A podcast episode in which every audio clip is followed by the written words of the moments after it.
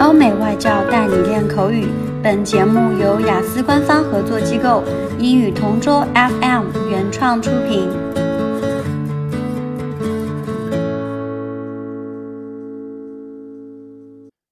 This is English Partner Topic Answers recording.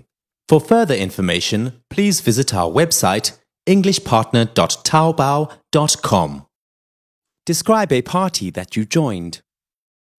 Honestly speaking, I am usually skeptical about attending evening parties.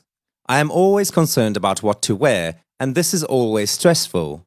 However, last month, my best friend Lily was traveling to Australia for further studies. This one, I didn't have an option but to attend. This party was held at the Hilton Hotel. This is one of the five star hotels in my city.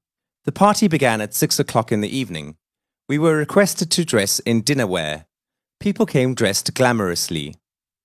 The place was well decorated with balloons all over. So many people came for the evening part that I didn't know everyone. But by the time the party was over, I had made more friends. The more the merrier. There was a lot of wine at the party. To tell you the truth, that was the first time I drank wine, though not the alcoholic kind. Her parents made the first speech about how proud they were of my friend Lily. That was so emotional, making most of us shed tears of joy. Later on, a few of her relatives made a speech about her. It was so inspiring. Lily had invited so many of her friends that not all of us could give speeches. However, she was asked to choose one of her friends to give a speech on behalf of others. To my surprise, she picked me. I was on the verge of crying. To be honest, I didn't expect that. Finally, I made my speech and everyone did a standing ovation for me.